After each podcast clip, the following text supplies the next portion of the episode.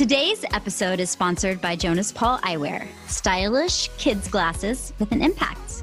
Mercedes, I know you know about style and your babies are the coolest. You know it. So tell us how cute these glasses are. Okay, listen. It's so hard to find on trend glasses for kids, and these are the cutest glasses I've seen.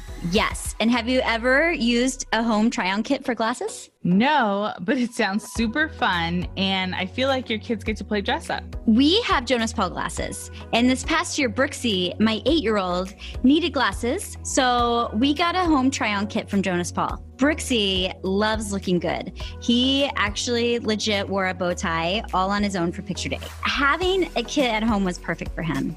They sent us seven frames, and he had a week to walk around in them and make his own opinion.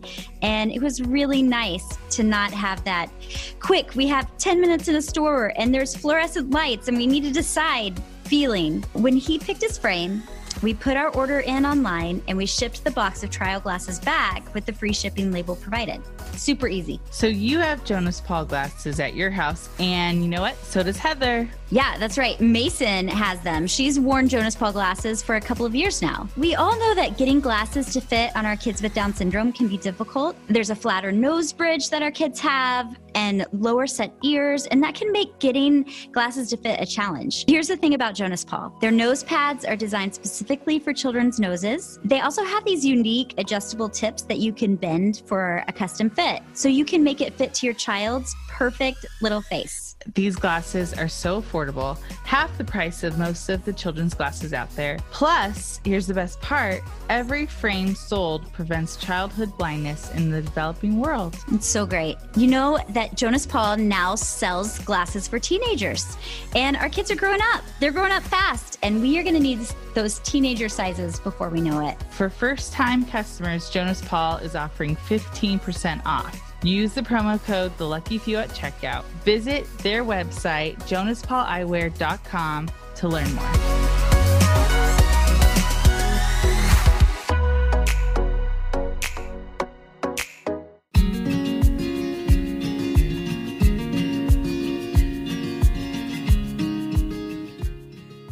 Hey friends, Heather here, and we have an exciting opportunity for you to join us as we continue this podcast and continue shifting the Down syndrome narrative.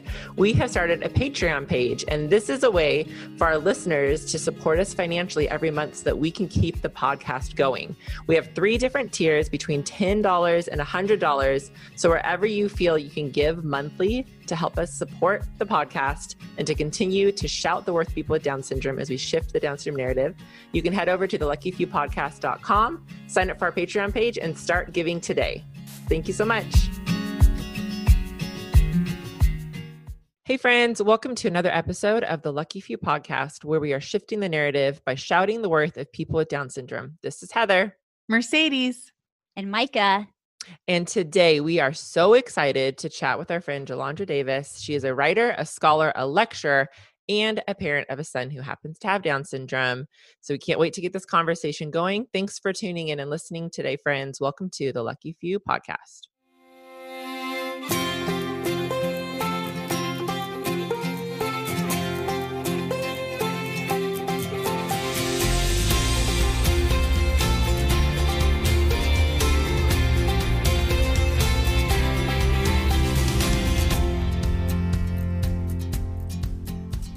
Okay, Mercedes, Micah. So this episode is coming out next week, but today is Mercedes' birthday. birthday, birthday, birthday. Happy birthday, Merce. Thank you. 35, feeling alive. Woo! what a what a theme. what a theme. What a theme in this in, in this time of right. sitting in I our homes. actually kind of feel like a zombie, but I'm 35 today and it's fun. I'm happy. It's great. Good. Oh gosh, yes. So we're still in the midst of this coronavirus situation and we're Right. home in quarantine. in place. Right. Here we are in our houses. Um, it's also April Fools. It is. But there's no feel- joke about all Yeah. of this. You guys- this is not a joke. this is serious. It is my birthday, and we are all supposed to stay home. And there's a virus that has hit Yes. worldwide. None of that's a joke. You guys, can I tell you this morning real quick? I'm gonna keep it so short. Um, so we have a puppy. Puppy wakes up at 4:55 on the dot every day. Bless. It's fine. We're working it out. She's a puppy. So I take her out to pee and then I come back inside and I fell back asleep for a minute and then she's awake, awake again a half hour later. Five Yeah. it's now 5:30 in the morning. Right. I come back inside and Truly is upstairs in my room, coming downstairs and I look on the counter right then and notice that a package of food dye which I hid it last night because she was joking. She was hinting at she was going to use food dye to do something to trick us today. And I see it out. And I'm like, oh my gosh, where did she find this? I hid all of it. And then she comes downstairs with this tissue covered in red, like, oh, I have a bloody nose. And it's 5:30 in the morning. I got no patience for her shenanigans. I'm Oh my like, gosh. It's just getting April Fools. It's April Fools. She's so excited. The sun is not up. And then in the next 10 minutes, I learned that she had taken the red food dye upstairs, put it all over the toothbrushes, like we'd brush our teeth, hot sauce on the toothbrushes. and oh, I Oh, go no. upstairs and there's like little dots of red dye on my rug Oh, in my bathroom. There's red dye outside our window going down to the sidewalk. Like we're upstairs.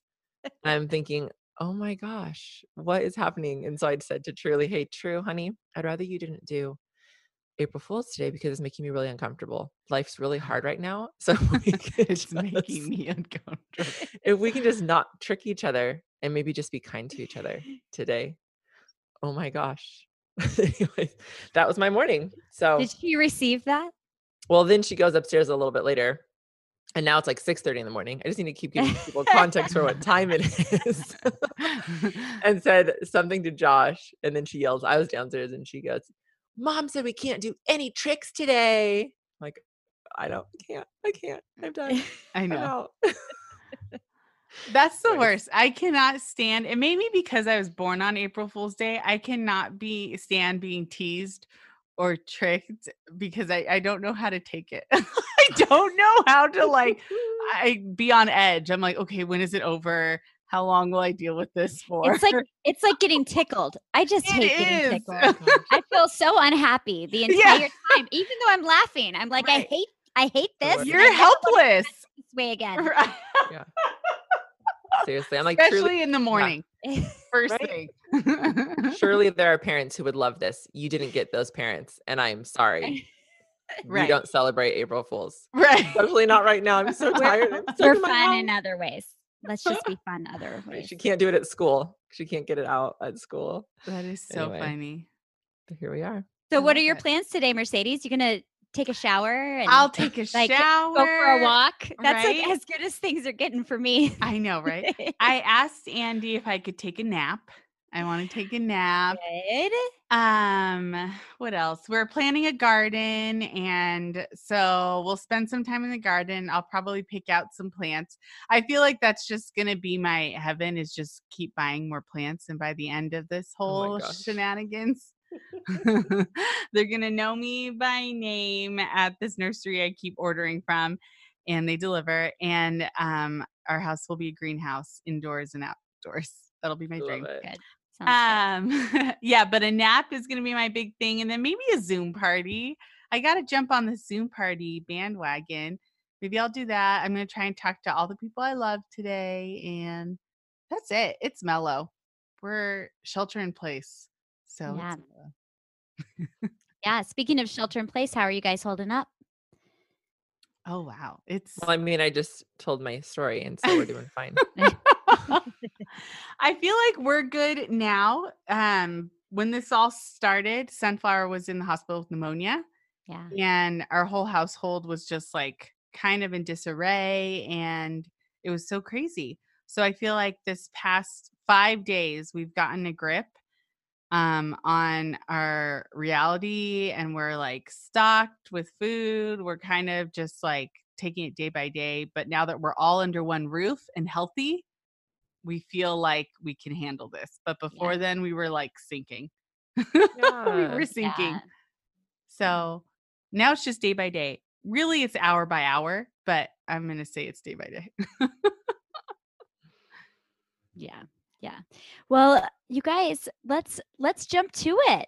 We're super excited to have Jalondra Davis with us today. She is a writer, a scholar, a lecturer, and a mama living in LA with her son who has Down syndrome.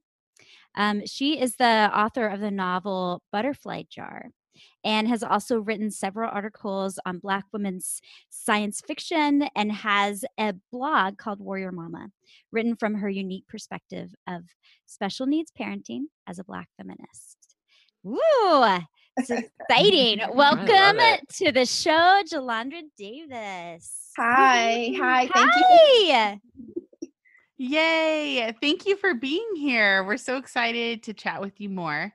Um, before we get started, can you tell our audience a little bit about yourself and um, that you have a PhD, a master's, your own book, your son? Tell us all the things.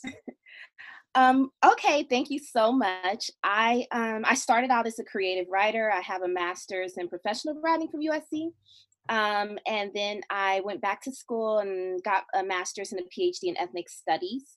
Um, right now, I'm teaching at Cal State LA, but this year I'll be starting a postdoc which is something you do after a doctorate because wow. there's never enough education. so I'm starting a postdoc at UC San Diego before I um, move across the country for my new job as an assistant professor oh, wow. um, at, an, at another university at Towson University. Um, so yeah, so I have a son named Shiloh. He was born while I was working on my dissertation. He's a dissertation baby. Um, you know, we got a prenatal diagnosis of Down syndrome um, you know, some medical stuff right after he was born. It was a pretty difficult time, and writing the blog became. I actually didn't start the blog until I think he was already a year old, but it just became an outlet for me, um, and it became a way to kind of tell the story to family and friends because I kind of dropped off the face of the earth for a little while. And yeah, you know, so it's right now it's more of a hobby than anything else, but I'm thinking about really, really trying to develop it because I find that people have really connected to the story, whether or not they have um, have a child with a disability. And one of the things that was really important to me is to bring an intersectional lens mm-hmm. to the mm-hmm. conversation around disability and special needs parenting and Down syndrome. Mm-hmm. Um, can you tell us a little bit about like your actual diagnosis? What mm-hmm. that was like for you with the doctors and anyone else, and telling your family and your process with that? yeah it was it was pretty awful oh i'm sorry you know i didn't really it, it took a long time and i'm not sure why um it really took a long time for me to kind of reach out and start connecting with other parents who were parenting with down syndrome. I think we were just in survival mode for the first few months. Um it, in it within me and my husband there were some definitely differences around processing the information um, and maybe some denial, right? Mm-hmm. So we didn't have, we weren't in community with a lot of people, you know, who were parenting with Down syndrome. So now that I have more conversations with people, I kind of realized how messed up my diagnosis process was. Mm. so um, it wasn't a formal diagnosis. We we had the blood test. I can't remember the name for it now, but you know, it's about 98% accurate. Right. Yes, I got um, that too. Yeah. So we were we had a doctor switch. I in i think it was my 14 week scan um like that 14 week round of tests um revealed like oh the possibility of chromosomal abnormalities but i didn't take it terribly seriously.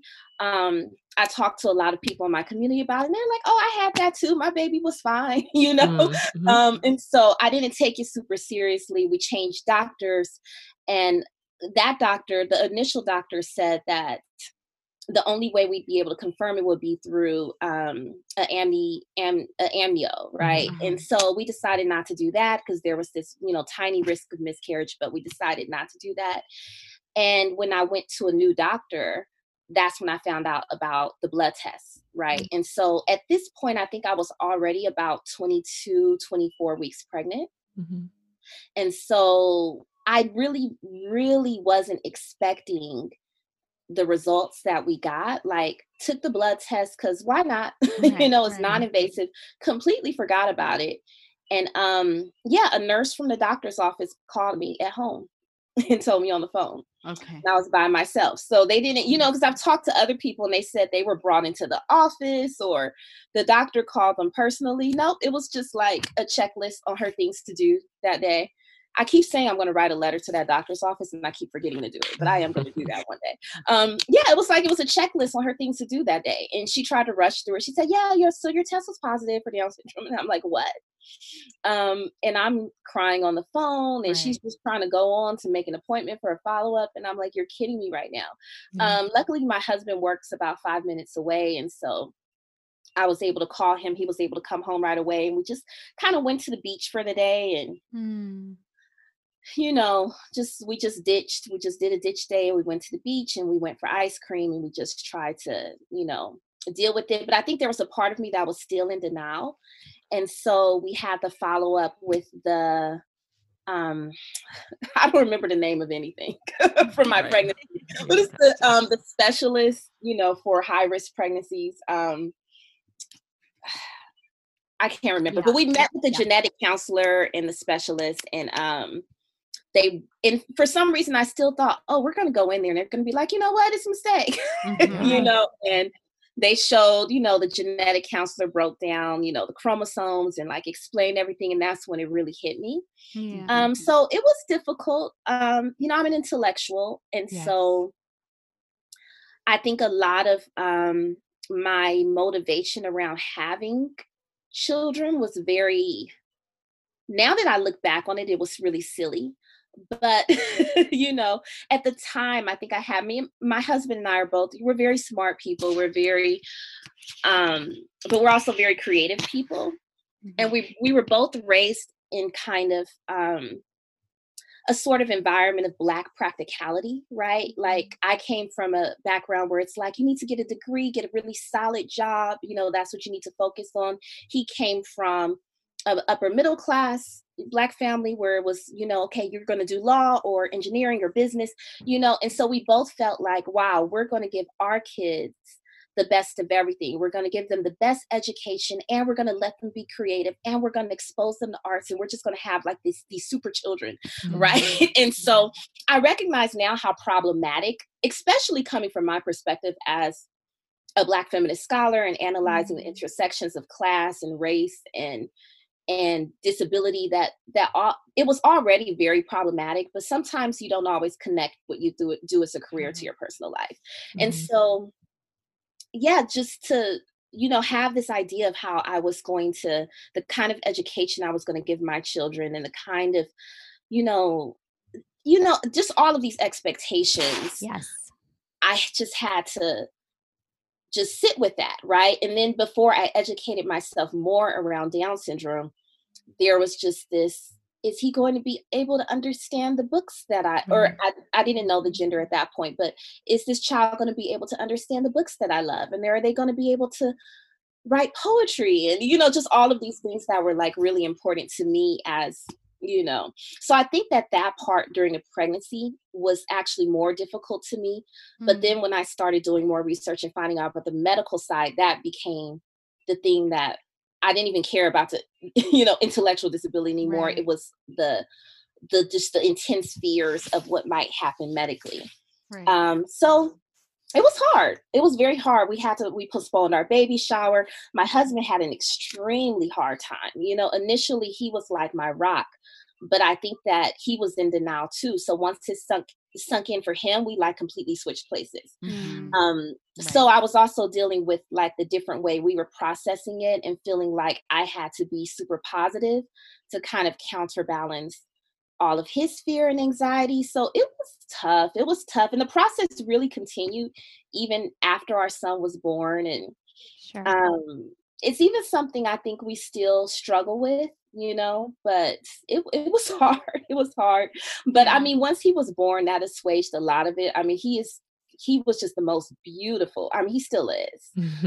um, but I mean, he was just the most gorgeous child. And totally. you know, Aww. it you know I, have i've like made my peace with the difference in my expectations and also realized that you know nothing will i don't know i think i needed this experience to to be the mother i wonder because i do hope to have more children one day i think i will be better for this experience mm-hmm. right because my ideas around parenthood were were kind of mm-hmm messed up now that mm-hmm. you mm-hmm. know like those initial ideas about what i thought parenthood and having excellent children yeah. um and the all of the kind of really ableist implications of this mm. this idea of excellence right? Um really ableist raced classed you know?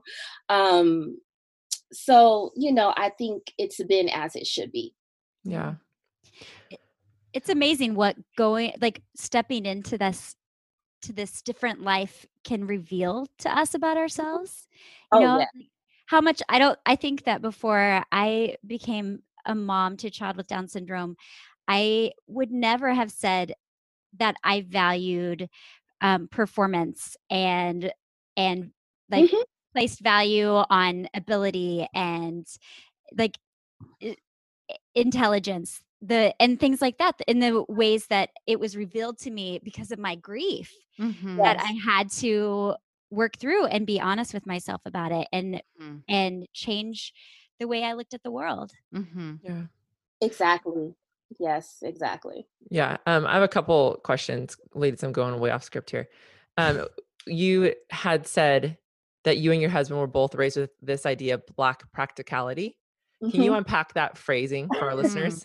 what that yeah means. it's totally my own phrase it's just you know so one of the reasons i'm studying science fiction now is that as a young girl growing up i was really obsessed with fantasy right like i was mm-hmm. obsessed with fantasy and fairy tales and um, i just liked anything that seemed otherworldly or not possible and sometimes i felt you know that coming from you know, like coming from a really hardworking Black family that just really wanted us to have secure futures, that sometimes I was told, you need to get your head out of that fantasy and focus on the real world. And, you know, that's not something that you, and this, this wasn't everyone. And my family definitely supported, you know, me being creative and the creative writing and everything. But there was also a lot of concern around, you know, she's not practical enough right like she mm-hmm. you know you got to make sure you have common sense you have to make sure you get a good job mm-hmm. you know a good solid job a city job you know like it was just you know wanting me to be safe and secure right, right? Mm-hmm.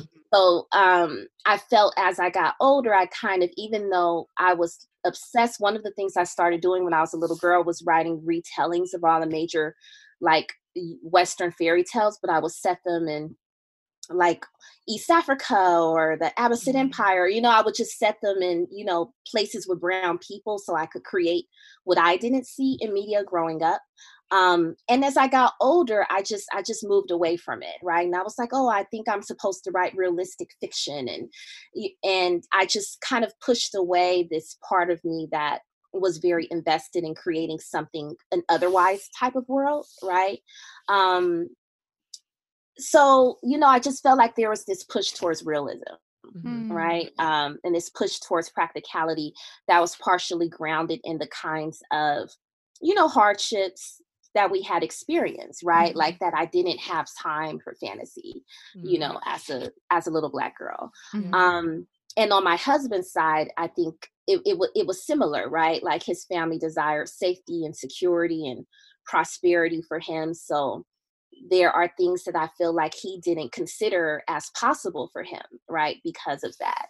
Um, and, and, gifts and attributes and things that maybe weren't nurtured as much, mm-hmm. right? And so I think that we had this idea that the way that we would parent would you know give our children the ability to you know be a doctor engineer lawyer you know like whatever it was that they wanted to be but also if you want to be an artist if you want to do this if you want to do this like we're gonna we're gonna make it possible for you to do all of that you know or any of that right mm-hmm. like just to take the boundaries of possibility away right mm-hmm. and so for us the down syndrome diagnosis seemed to be a boundary around our child's possibilities hmm. right like that's the thing that we saw at first is that they're not going to be able to do this or this or this or this or mm-hmm. this right um you know i don't feel that way anymore you know but but but that's what it felt like at that moment you spoke to this a little bit jalondra um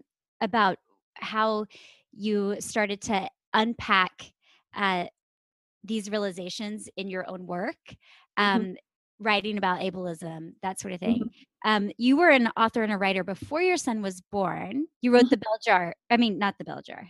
the butterfly, jar. Yeah, I'm giving you, I'm giving you there. Um, the butterfly jar before your son was born. Mm-hmm, years before. Okay.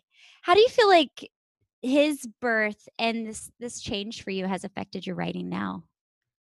Oh, I mean, you know, I mean, I wrote I wrote Butterfly Jar before I was a scholar at all, right? So there are still there are things that have nothing to do with ableism. When I look at the book now, I'm like, oh my goodness, you know, like I still think it's a very good book, and of course, I still encourage people to read it. But it reflects the fact that I wasn't really thinking critically around a lot of issues around, you know, race and class and gender and ability and um and all of those things, right? But um that it's definitely disability has become you know i started doing intersectional feminism black femi- and black feminism um, probably a couple years after writing butterfly jar i started teaching at csu dominguez hills in the africana studies department i started out with literature classes but they soon started having me cover different kinds of courses so i sort of became a scholar on the ground you know mm. as i was mm. teaching um, and but disability so i started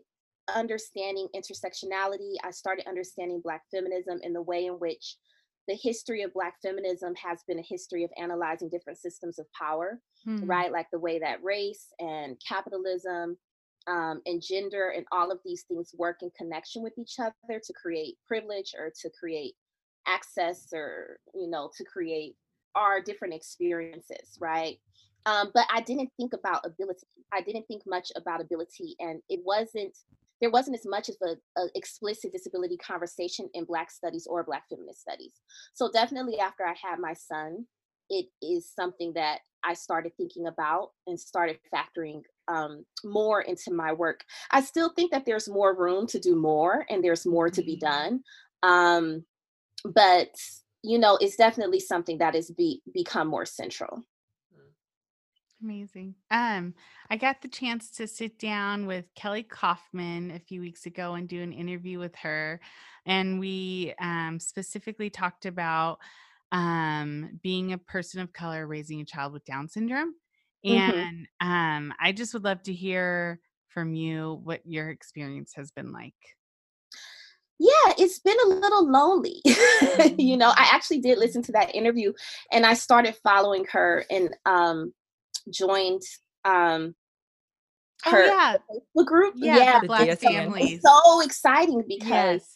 I just don't find, and I'm just like, where are all the black parents? Like with children, like I just don't. We're members of Club 21. Okay. Um, that's the organization here in the Los Angeles area. It's in Pasadena, and um yeah it's just it's just really white it's just very it's very very white and um i'm not sure what it is you know i haven't yeah. done the research to know our numbers actually are um one of the things i think happens and the thing that definitely happened with us when my son was first born is that i think black families you know you tend to turn inward to your family network mm-hmm. rather than seeking like some kind of outside community or resources mm-hmm. and i also think that the process says the diagnosis I didn't feel a need to really go outside, right? So, mm-hmm. you know, I remember calling every member of my family when we found out um, our child would have Down syndrome and kind of doing this whole, okay, so here's the news. Pretty much the reaction from my mom was, okay, you know, like, it's okay, you know, it's all right, you know, God knows best, God don't make no mistakes. Like, right, you know, like right. that was, you know, the predominant sort of like black way of processing this that I experienced. So there there wasn't an immediate need to feel like I need to get around, you know, people, you know, but right. as he starts to get a little bit older and I needed to figure things out, I just realized the space is very wide and I feel like there's there's a lot of when I think about intersectionality, right? The intersection of systems. I think that sometimes in the special needs parenting world, we are not thinking about the way in which the systems that impact our children particularly are also intersecting with other systems so like something like education mm-hmm. right mm-hmm. um a lot of the conversations within like down syndrome spaces and special needs spaces around education rely on kind of individual advocacy mm-hmm. and the individual sort of resources of families, right? So advocating personally for your child, hiring attorneys, mm-hmm. you know, how to navigate the IEP process so that you get the placement that you want, right? How to get the school district to pay to send your child to this specialized school, you know, like though, yeah. and that's really difficult for me understanding that you know i would is there a way to of course i want the best for my child but like i also want social justice mm-hmm, you know and so what happens to the families that don't have the time or the space mm-hmm. or the resources to do that kind of um, individual advocacy right. you know what happens to the children that get left behind mm-hmm. if you find out how to get your child into this great school but nobody you know like right. so that's one of the things that's it's kind of difficult for me to be in these spaces not only as a black mom but also as somebody who considers myself like invested in like social justice in a better world for all of our mm-hmm. kids. Mm-hmm. But at the mm-hmm. same time, I also want my child to be in the best environment possible. I want to fight for him. And I'm just trying to figure out how do you, you know, like I don't want to throw away everyone else too, right? right. Um yeah. so, you know, that that has been difficult. You know, it's been difficult and just, you know, there's just things people don't think about, right? Um right my search for childcare. It's like I have to choose between, you know, finding the best environment for his needs and him being in an environment with other children of color, you know, mm-hmm. other black children, black teachers, right? And and it's just an extra intersection and the extra level mm-hmm. that everyone doesn't have to think about mm-hmm. um, when i think about when i look at some of the literature on down syndrome and some of the celebration around life expectancy and this is an example i always talk to my students about when i'm trying to teach them about intersectionality right so there's like oh, okay well, the life expectancy is over 60 years old for people with down syndrome but for you know for black people with down syndrome right it's like 30 35 right mm-hmm. and so i'm like how can we possibly celebrate that mm-hmm. right and then i looked at some studies one of the reasons for this lower life expectancy is high rates of infant mortality okay. right like that that's one of the reasons for the lower life expectancy so if you truly care about all people with down syndrome then the conversation about black maternal and infant mortality mm-hmm. will be a mm-hmm. part of the conversation about life expectancy right mm-hmm. and it's mm-hmm. really not you know so like those are some of the things that um you know some those are some of the things that sometimes i i feel just uncomfortable sometimes in the environments mm-hmm. right um yeah. you know so i can yeah. understand that because i feel like those questions i guess since my uh my daughter she's white she's a mm-hmm. blondie mm-hmm. you know mm-hmm. and i but i still feel that sense of loneliness in mm-hmm. a different way being like uh mom of color raising a white child. You mm-hmm. don't really see that. And then also that added layer of her having Down syndrome, but also bringing up those different topics. Sometimes it doesn't feel like within social media because it's not pretty, it's not fluffy, right. mm-hmm. it's not like positive advocacy to yes. other people. It feels like it's not welcomed. So mm-hmm. sometimes mm-hmm. I feel timid, almost like embarrassed, almost like is this oh well i guess that's not the fight right now but mm-hmm. i have been trying to educate myself more and trying to find my way into introducing okay yes we're advocating for people with down syndrome um, and going a step further because i feel like a lot of parents or a lot of people within the space this is their first time i guess if we're speaking of white right. families this right. is their first time experiencing, experiencing an intersection. yes. And feeling and those feelings. And now they're hot and bothered because they're like, oh my gosh, we have to stick up for our child, you know, right. where it's kind of been ingrained for us at mm-hmm. since we were born. Um, so sometimes I feel like adding that extra, like being an advocate for myself as a person of color within the space feels hard. It feels like, oh, that's not positive. Oh, it's probably then not speaking as a whole. I don't know. Have you have you felt the same way or mm-hmm. can you understand what I'm saying? I'm like I understand exactly what you're saying and truthfully, I think that the first few years of my son's life, finishing my PhD, trying to get a job, I've kind of not really done it, you know? So oh, I haven't, I haven't really, I mean, I've mentioned it, you know, I've had these conversations, like I've, I've, I've brought these conversations up in more safe inner circles or to the directors of organizations but i haven't really put myself out of out there really to like really trying to intervene because I've been really preoccupied with survival. Right. Um, 100%. And not, and not really wanting to, you know, not wanting to, in the times where I need these collectives and these communities, not wanting to risk getting pushed out of it, I guess. Ruffle you feathers. Know? No, I get you. I do. You know, I get not, you. Even though it's not that I assume or think that that would happen, but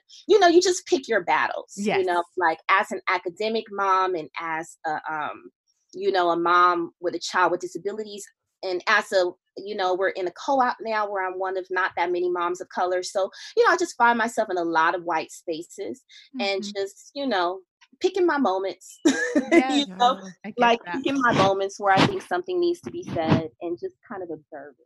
I yeah. do time to start having the conversation more open openly because I think if we think more broadly around justice, we understand that the things we're fighting for for our children, if we fight for it in a different way, it also makes a difference for all children, right? Like, mm. you know, one of the things that when it comes to um, special education, right? And like, we don't want our children segregated in special education, right? And special education has also become a way that Black children, particularly mm-hmm. boys, have been segregated, like, mm-hmm. you know, whether they should have their diagnosis or not, right? Mm-hmm. Um, so, inclusive education, like a truly inclusive education where all children are like learning together and where the curriculum is designed um, would like at the public school level, right? Like that would benefit, like that would deal with all kinds of inequities, right? If we had that truly, like a true kind of inclusive education, right? Mm-hmm. Um, rather than these segregated spaces. Mm-hmm. Um, so just drawing the links, right, between these different struggles and these movements, you know, um, and maybe shifting a little bit away from like individual advocacy to more of a like what does mm. justice look like mm-hmm. you know yeah. and you know i think that those are conversations that you know that we should be having in you know disability communities you know down syndrome spaces right so hmm. so yes. I, I mean i just amen and amen to everything you're saying um this is a conversation that we've had the three of us on the podcast and that I've, I've had with a lot of people like not only people who are white are having kids with down syndrome like it mm-hmm. is, you know mm-hmm. down syndrome is not specific mm-hmm. to a race so why like the social media space is so saturated and um we have some i have a friend who is korean american and doesn't feel welcomed in the space mm-hmm. and i mm-hmm. you know and i feel like i can see it and understand it and also what do we do right mm-hmm. like what's the next step and i like what you're saying i think that what i'm hearing you say is we need a like a 10,000 foot step or, you know, like a 10,000 feet view of what's happening rather than the ground level. And I think a lot of people in the disability world, I think Mercedes said this, it's like a lot of people, we can, I can speak as a white person, mm-hmm. you know, I, you don't understand the privileges that other people have withheld because you've always had privilege and then you have a right. child who has privileges withheld and then like your justice meter goes up you're like this is an injustice to my child when there's so many other people groups who have always had those privileges withheld mm-hmm. and so to to go to that 10,000 foot level and realize like oh yeah there's so much more happening here right. um i think that even the word and i'd love for you to unpack it a little bit because you've been saying it a lot like intersectionality right and i know that the that we're familiar with it here on the podcast but i think it is a word that a lot of white people are like i don't know what the hell that means you know mm-hmm. like what does intersectionality mean how would how do you describe that how do, like to your students at school so what i tell my students because intersectionality discourse is definitely something that i think is has been misunderstood a lot um, like people think that it's about identity but mm. it's not about identity it's about systems of power okay. and it's about the way that systems of power like connect and like run into each other in ways that produce privilege at certain inter- intersections and produce disadvantage, inequity, deprivation, and even violence, right? Um, so you look at systems like like patriarchy.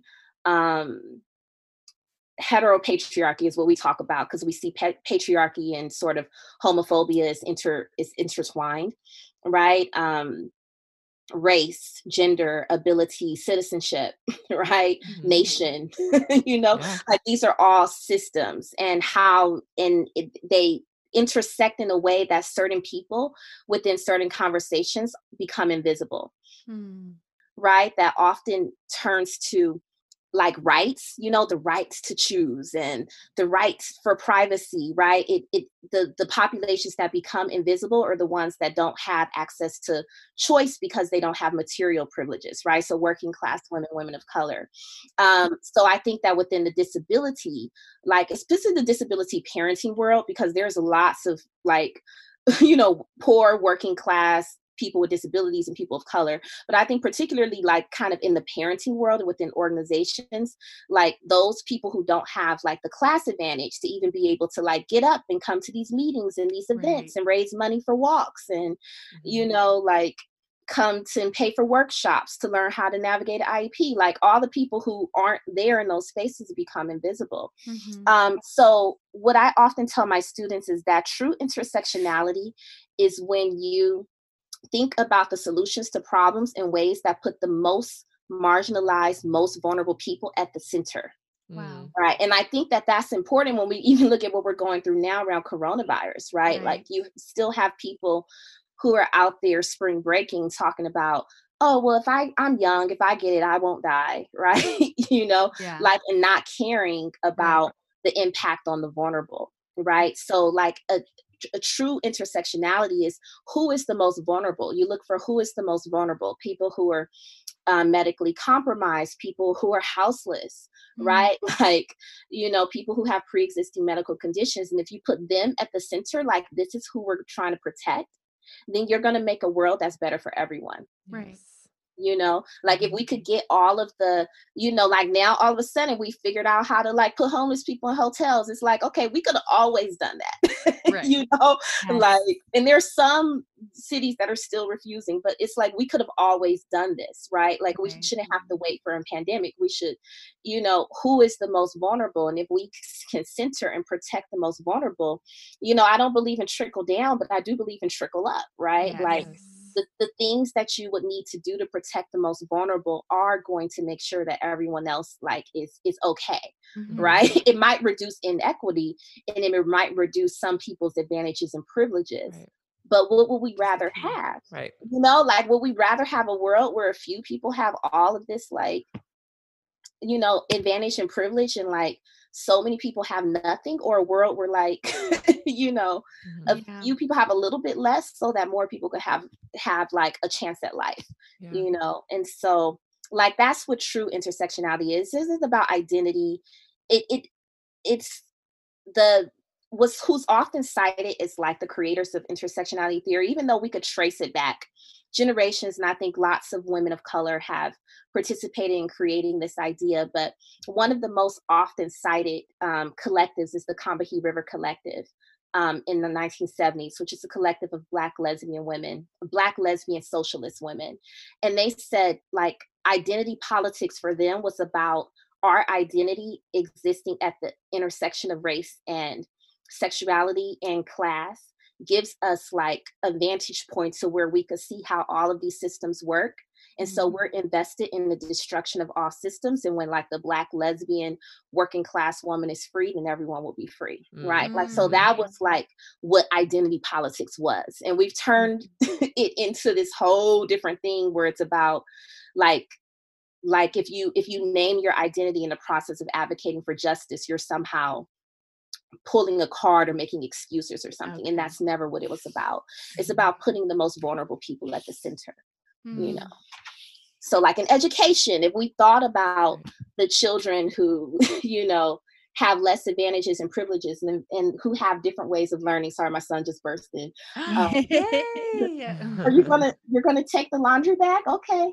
He just came in and grabbed a bag of laundry. Okay. Oh good job. Go fold it um, i love it like if we didn't think of oh well we'll just like sit your kid in the back and give them an aid and you know Right. the teacher has to move on and teach the rest of the class like if your child's education was as important as every if they were put at the center Right. you would have to put in place for them to learn what everyone else will benefit everyone else Yeah. if you do if you do it right and if you really care right yeah. you're gonna take that laundry bag too He's got things to do, mom.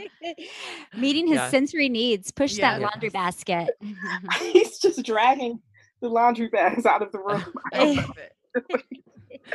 um that's the best definition i've heard of it it's super Yes. helpful and i hope it's helpful to our listeners to hear it um i we always say you can't know what you don't know and i Mhm. think that at, like as a white woman who now has children with disabilities and i have a, a daughter who's black right um my world is completely changed and there are Yeah. s- and i'm per, i also justice is also very important to me i'm a very justice oriented person Mhm. and i just wish that i knew better before you know like i wish someone would have told me more i wish that i didn't grow up with privilege like the and not understanding the privileges that i had and not understanding that i could do more and be better and step in use my privilege for the good of of um the most vulnerable or whatever that looked like and so but it's hard to you can't know what you don't know and so i'm grateful for your voice because i feel like i would assume the majority of the people listening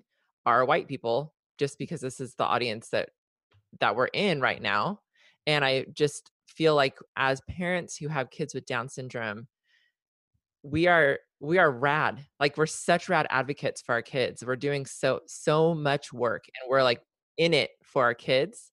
So to also hear that idea of well let's look at the most vulnerable right? Like let's look at mm-hmm.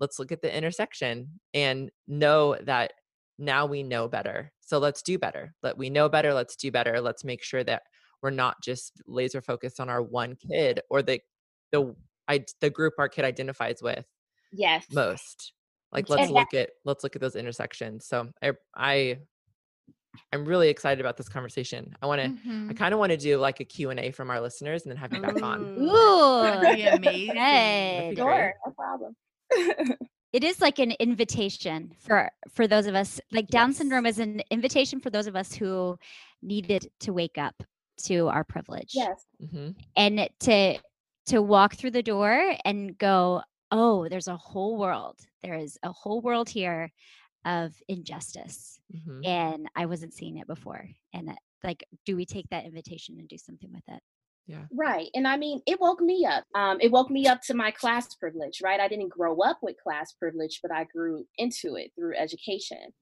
And I know that I have the ability to kind of hustle and get whatever I want for my kid, you know, Mhm, because I right. now have the access to attorneys and I have the access, like, I know I have the ability to do that.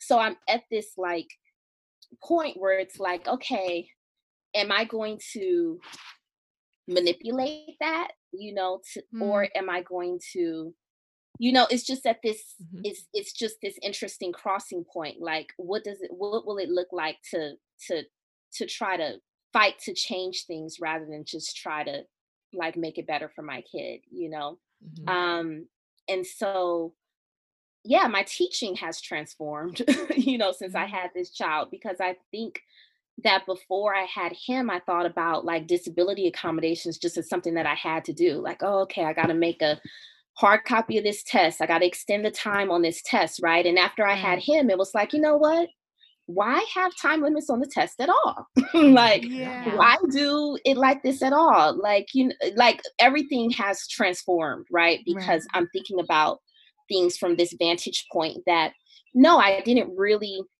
have before right Mhm. before him. It's hard too to um think about um changing the world for everybody because of mental space and time. right so I feel your tug of war. Like it's hard. Yeah. Okay, do I go in this for everybody or just kind of get things done for Sunflower? In my Yeah. mind, I get stunted and I'm like, I don't know. I just bow out. We're homeschooling.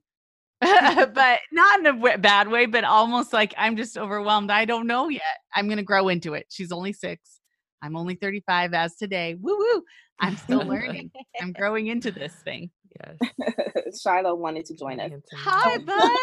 Hi, Oh my Shiloh. goodness. Hasn't had a haircut in about four weeks. Right. I, along with all the rest that of us. way. He is We're all the so same. handsome. Hi, Hi. buddy. We'll have to put a picture on our show notes so our listeners can see this handsome little guy.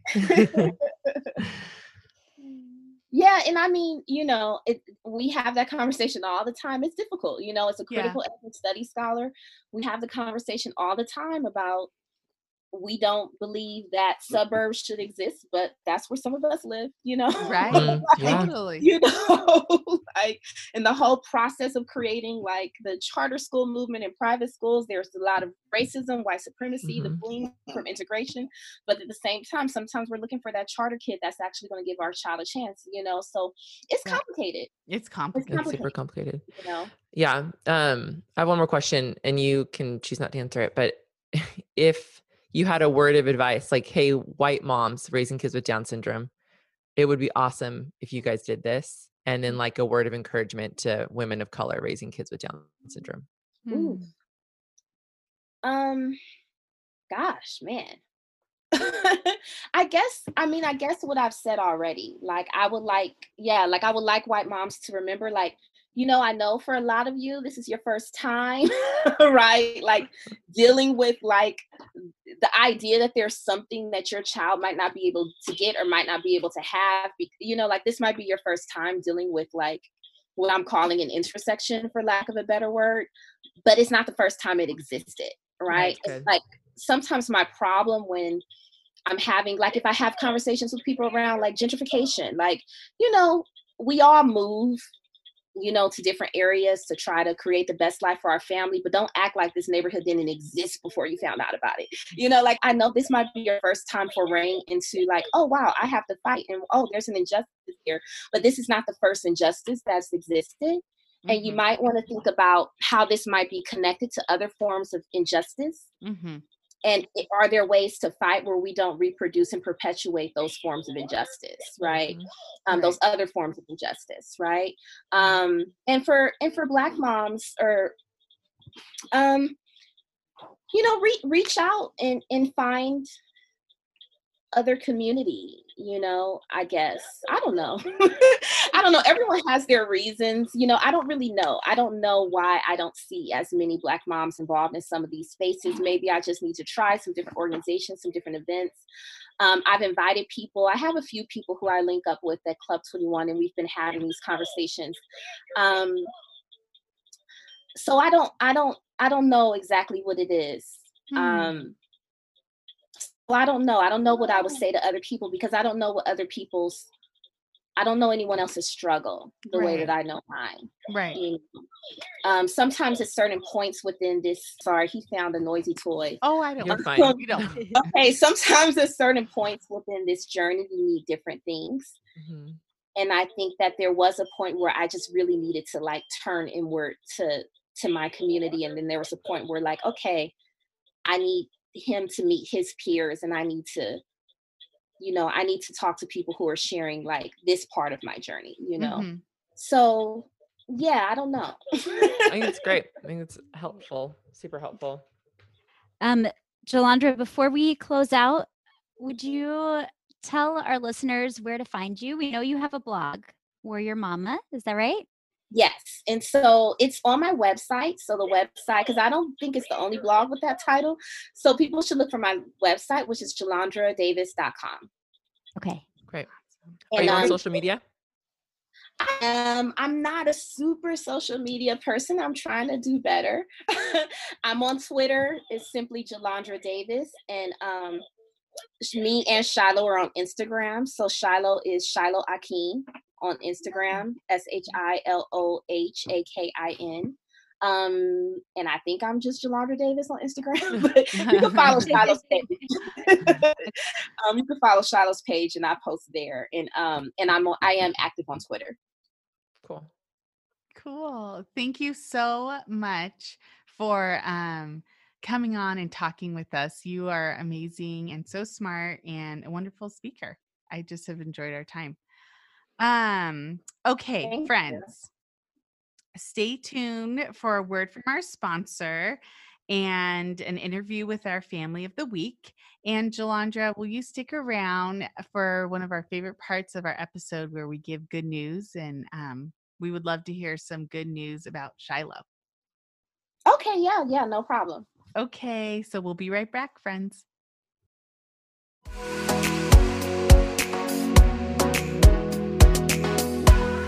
Today's episode is sponsored by Jonas Paul Eyewear, stylish kids glasses with an impact. Mercedes, I know you know about style and your babies are the coolest. You know it. So tell us how cute these glasses are. Okay, listen. It's so hard to find on trend glasses for kids, and these are the cutest glasses I've seen. Yes. And have you ever used a home try on kit for glasses? No, but it sounds super fun, and I feel like your kids get to play dress up. We have Jonas Paul glasses. And this past year, Brooksy, my eight year old, needed glasses. So we got a home try on kit from Jonas Paul. Brooksy loves looking good. He actually legit wore a bow tie all on his own for picture day. Having a kit at home was perfect for him. They sent us seven frames, and he had a week to walk around in them and make his own opinion. And it was really nice to not have that quick, we have 10 minutes in a store and there's fluorescent lights and we need to decide feeling. When he picked his frame, we put our order in online and we shipped the box of trial glasses back with the free shipping label provided. Super easy. So you have Jonas Paul glasses at your house, and you know what? So does Heather. Yeah, that's right. Mason has them. She's worn Jonas Paul glasses for a couple of years now. We all know that getting glasses to fit on our kids with Down syndrome can be difficult. There's a flatter nose bridge that our kids have and lower set ears, and that can make getting glasses to fit a challenge. Here's the thing about Jonas Paul their nose pads are designed specifically for children's noses. They also have these unique adjustable tips that you can bend for a custom fit, so you can make it fit to your child's perfect little face. These glasses are so affordable, half the price of most of the children's glasses out there. Plus, here's the best part every frame sold prevents childhood blindness in the developing world. It's so great. You know that Jonas Paul now sells glasses for teenagers, and our kids are growing up. They're growing up fast, and we are going to need those teenager sizes before we know it. For first time customers, Jonas Paul is offering 15% off. Use the promo code The Lucky Few at checkout. Visit their website, jonaspauleyewear.com, to learn more.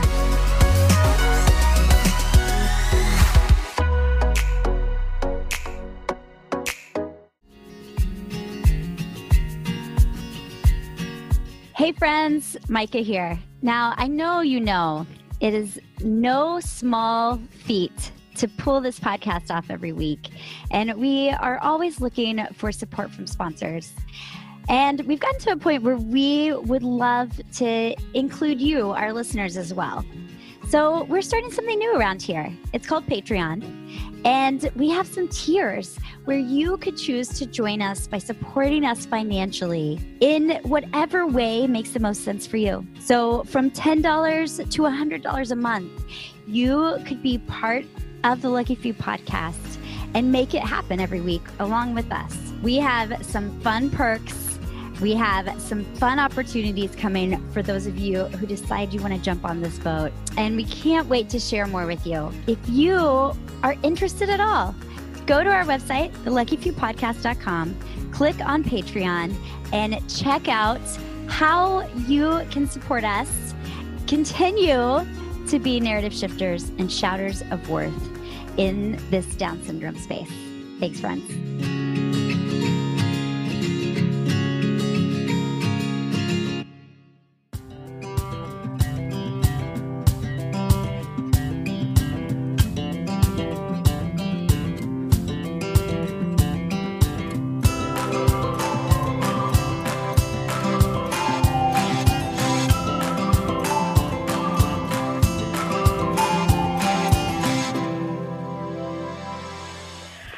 My name is Kelsey Clare, and I am calling with some good news for the Lucky Few podcast. I have two sisters that happen to have Down syndrome, one younger, one older. So um, Down syndrome is like the most normal thing in my life.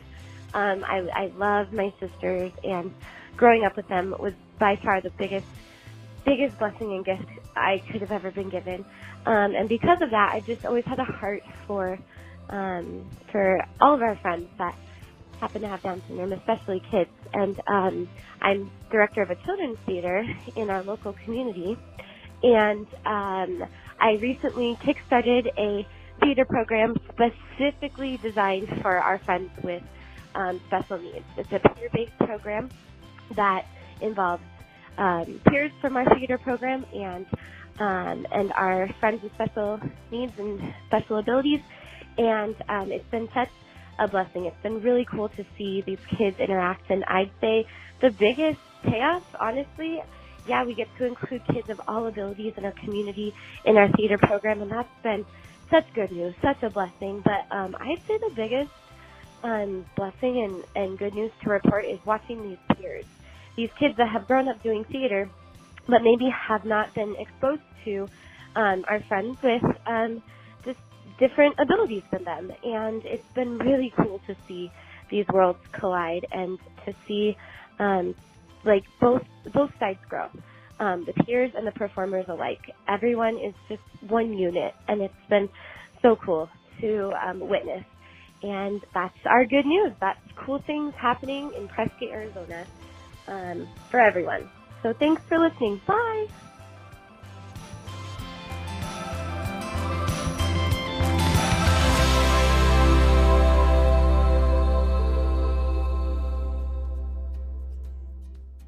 All right, friends. Um, we love hearing from our family of the week. Thank you so much for sharing your family with us. If you would like to be our family of the week, go ahead and tag at the Lucky Few Pod on your Instagram pictures. Um, and we, our producer will be in touch with you. We'd love to hear from you. And let's hear some good news. Some good quarantine news. Jalondra, can you give us some good news about Shiloh? Um, okay, so since we've been quarantined, I have been cooking like three meals a day, which I'm pretty excited about because I've never been like very domestic and been kind of playing house and I've kind of been enjoying it. But um different variations on beans mostly and Shiloh's really yeah. Shiloh's really, really oral delayed and um he doesn't eat a lot of foods. He was only eating purees until a few months ago, but he is now eating about four different varieties of beans. Get it, Shiloh. So, so yeah, we've had zucchini beans, red beans and rice, black bean chili. You know, that's what we awesome. that's what our diet has been like over here. So, um, but I'm excited that he's eating the same thing that we're eating. At least, you know, at least if it's beans. Yes. 100%. Huge. yes. Any kind of new food is such good news. Good news. Mm-hmm. I love that. Um, Jalondra, thank you so much for being with us. Thanks for putting your voice out there and for the work that you're doing and for sharing with us today. I've learned so much and yes. I really, um, I really appreciate it. And I want to have you back on. So we're gonna make that happen. Yeah. Q and A. Q and A, Thank you baby. So much. Thank you so yeah. much. I was really looking forward to this and it was a great time.